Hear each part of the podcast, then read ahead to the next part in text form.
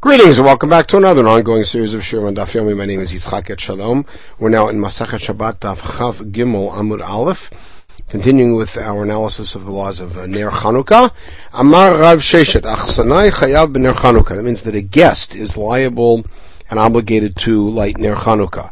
Amar Bizer Mereshke Avena Beirav. When originally I was a student in Rav Yeshiva probably just means a, gen- a, generic term for a student, and I was away from home. I would share in the cost of oil by giving some coins Bahadi Ushpiza with my landlord. I mean, he was uh, staying in a room in somebody's house.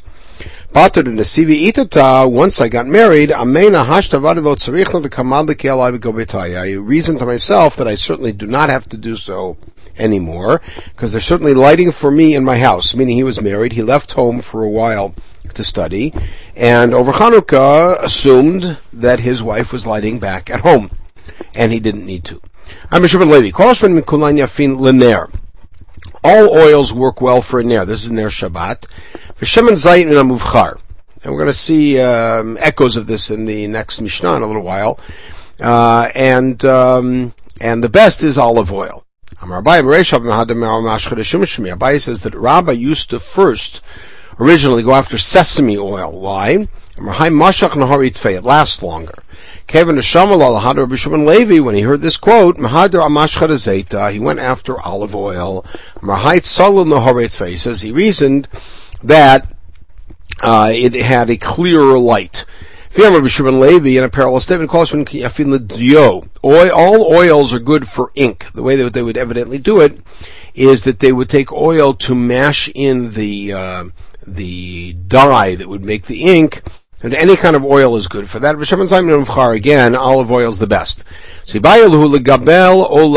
Meaning, is this talking about the use of oil to mix it in or to smoke the the dye in? So that they are all good for that, but olive oil is best. For either kind. He had a different version. He had it specifically as smoking. All rosin is good for ink. Sraf kataf Balsam is the best one. Okay, Rav. Very famous piece. Rav said that when you light Ner Chanukah, you have to make a bracha. Rav Yirmiyah Maharo and Ner Chanukah Tzarich Levarech. He's not necessarily disagreeing, but he's saying if you see a Ner Chanukah, you have to make the bracha. I'm Rav Yehuda, so Rav Yehuda puts this together and says, Yom Rishon, the first day, Haro Em Varech if you only see Ner Chanukah and are not lighting, you make two brachot.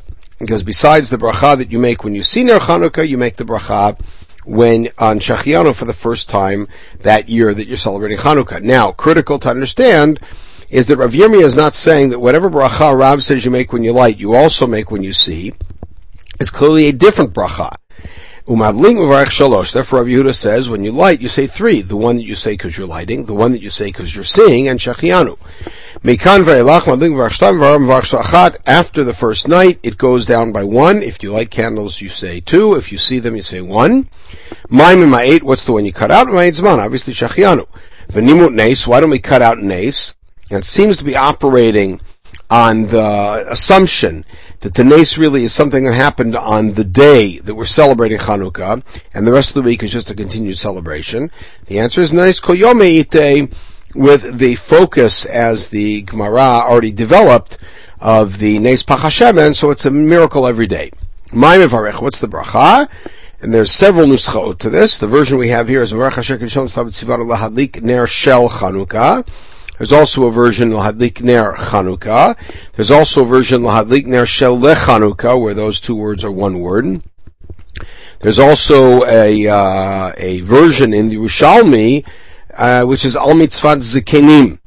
Uh, we'll see what the rationale for that is here. But in the Bavli, only this version is brought with diff- several different variations on it. And the question is, Ve'echan Sivanu, where did God ever command us to light Ner Chanukah after Chanukah happened well after the giving of the Torah? Rav Avi Amar Milotasur, from the prohibition of deviating against the rules of the Beit Din Hagadol. Beit Din Hagadol decided we have to light Ner Chanukah. Therefore, Torah commands us not to deviate from that. From the positive commandment to uh, to follow our ancestors in what they teach us. Meiti Rav Amram, Rav Amram challenges the whole notion that we would make a bracha and a mitzvah, mitzvah Rabbanan. Hadmai. Now, dmai, we spoke about this in brachot, dmai is food, a produce which is purchased in Eretz Yisrael from an Am Haaretz who claims that he separated Trumot to Masrot, but we're not so sure. So therefore we have to separate it ourselves. Me'arvin you can use it for an eruv, even though it's demai. Mishtatfin you can use it for shitufei mivuot. Varchin alav, you make a bracha on it. Samnin alav, you can include the person in Birkat Hamazon and he himself benches. None of this is true, by the way, of non-kosher food or tevel. Mafrishin oto arum of You could separate demai even if you're not clad, and that's the point here. And you could also do it benashbashot, meaning before it's vaday Shabbat. Ve'iyam, that's the Mishnah. Ve'amart kol Rabbanan bai bracha. If you're, if it's the case is that anytime you're doing a mitzvah Rabbanan, you have to make a bracha because of lo tasur achakikai arum. If you're standing naked, hechim varach, you can't make the bracha. The Torah demands that you can't be holy. The Shechina's there, and that's not the case when you're naked. So it's clear that you do not make a bracha on Dmai. So we have to distinguish between Dmai and Chanukah. So Amar Baye, Vadai Divrayim by Bracha. So Divrayim lo by Bracha. The Baye distinguishes as follows. Ner Chanukah is a Vadai, meaning there's a clear command, not born out of any sort of doubt, but a new celebration. That needs a bracha. But when you're doing something the rabbis commanded to erase doubt, that doesn't need a bracha. But is that really true? Vayom Tov Sheni, the second day of the holiday that we celebrate outside of Israel, Safik Divrayimhu. It's a Safek that's commanded by the rabbis. Ubai bracha, and we make all the brachot on the second day like the first day. The answer is Hatam baby. That they did that in order to make sure that you would not degrade or treat lightly the second day. Say, oh, there's no brachot, it's not so important. So therefore, that's the distinction. Rav Amar has a different take in which he says Demai is not a question because Rov Amei Haaretz Ma'asrin Hain. This is Rav Shita throughout that generally Amei do separate, and the safek of Dmai is a very, very distant safek, very unlikely safek, and therefore there's no bracha mandated. Okay, Amar. Chatzer sheyesh shnei ptachim. If you have a, um, a uh, courtyard that has two different entrances to it, you have to have a nair at each entrance. Amar Rava, so Rava said, That's only if the two entrances are on two different sides, meaning on uh, on one street and then on a side a side street. If they're both on the same side, coming from the same street, Lo Tzarich, you don't need it. Now, my Tama, what's the reasoning behind all of this? If it's because we're concerned that somebody on the outside will suspect that we are not properly lighting Ner Chanukah, then chshad the man. Who's chshad? Either machshad da'alma, if you think it's people from the outside world who happen to be passing through and don't live in our neighborhood and don't know who lives where, I feel then you should need it even if both entrances are on one side, on one street, because they won't know that both entrances go into the same chatzer. They'll see an entrance without an Chanukah. They'll think people in there are not religious. If it's the suspicion of people who live in the town, you shouldn't need it even if your entrances are on two different sides because they know that those two entrances go to the same chatzer. So the answer is the Olam It's really because of the people in the city. Sometimes they'll walk on this side and they won't walk on that side. And they'll say to themselves, Just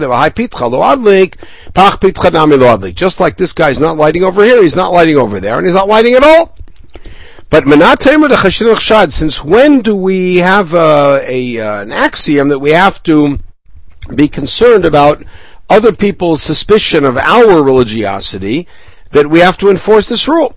And the answer is we do. The Tanya, we have the following brayta about Peah. Amar Rabbi Shimon. There's four reasons that the Torah commanded us that the piece given to the poor from the stalks be given at the corner of the field.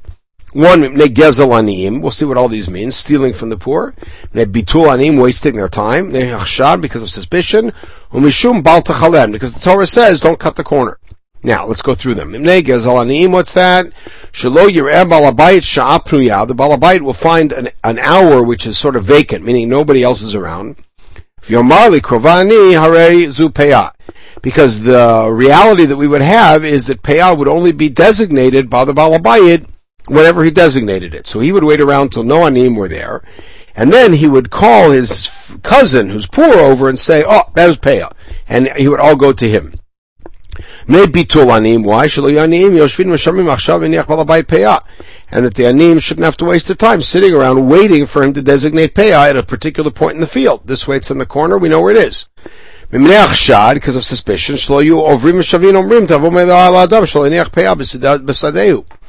and the suspicion is that people should not pass by and say, cursed is the man who doesn't leave payah.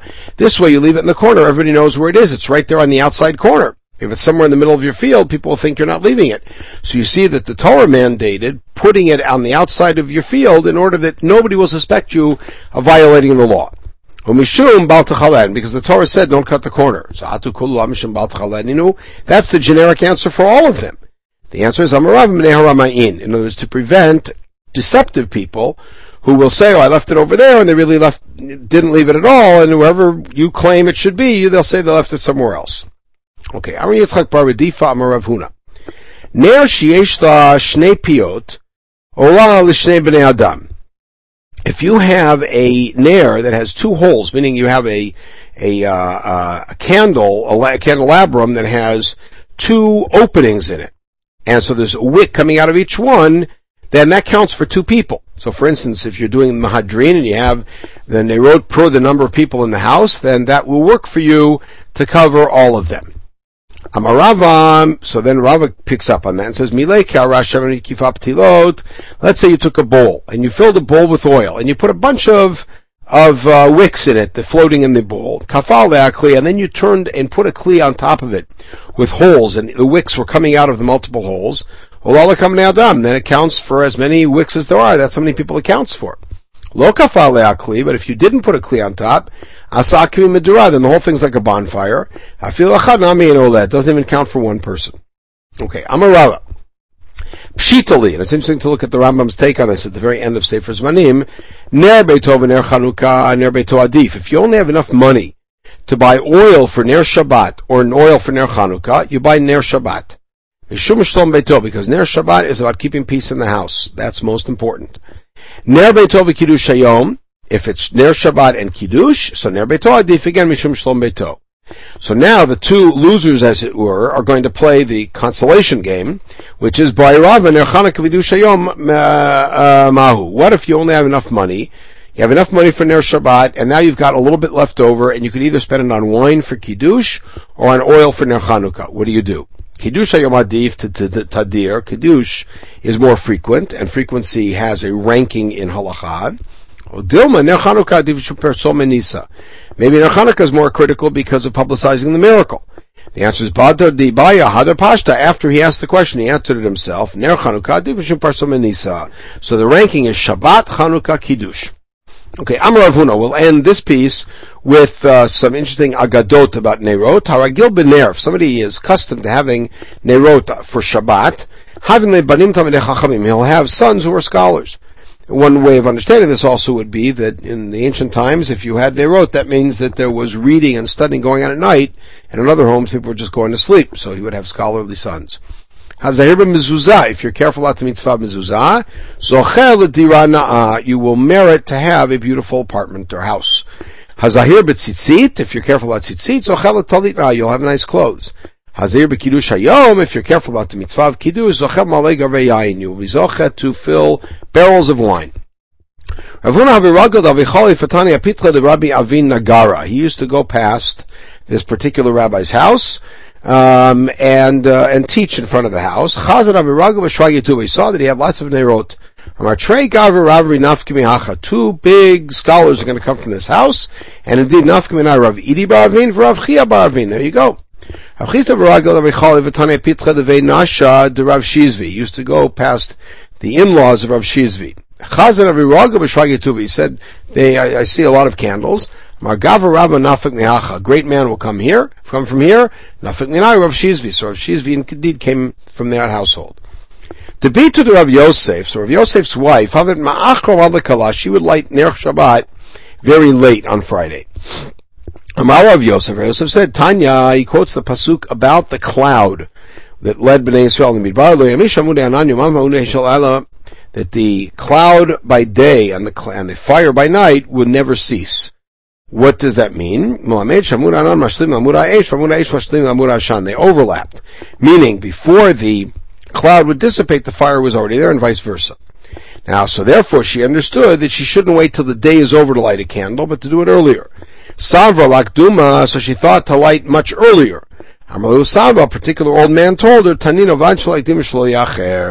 that you shouldn't make it too late or too early, right on time. Amarava, so rather than we end with this piece, to Rachim Rabbanan, Havale Banin Rabbanan. If somebody loves the rabbis, then he'll have sons who are rabbis. To Moki Rabbanan, if he cherishes the rabbis, Havale Chatnavata the Rabbanan. He'll have sons-in-law who are rabbis. If he's in awe of the rabbis, then who goof mitzvah Rabbanan, he himself will become a shliach beitin. Vilav bahachiu, if that's not possible, meaning he's not fit for it, shalom milek Rabbanan. At least he will be attended to and listened to like a shliach beitin. Okay, we'll pause at this point. We'll pick it up with the last podcast in this particular section, beginning with our study of Shem and Srifa. In the meantime, we should have a wonderful day.